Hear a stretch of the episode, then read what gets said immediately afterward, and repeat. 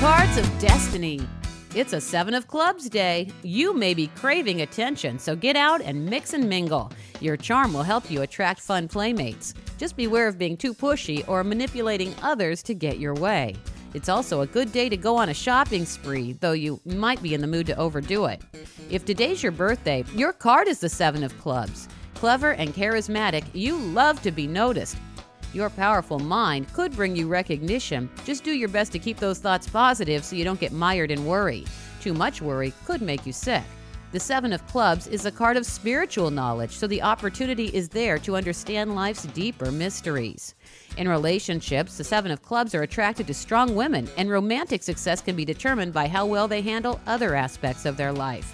Bill Clinton, Penny Marshall, and Robin Williams are famous Seven of Clubs. Your Cards of Destiny blends astrology and numerology with a deck of cards. Explore your cards at yourcardsofdestiny.com. I'm Lisa Osborne.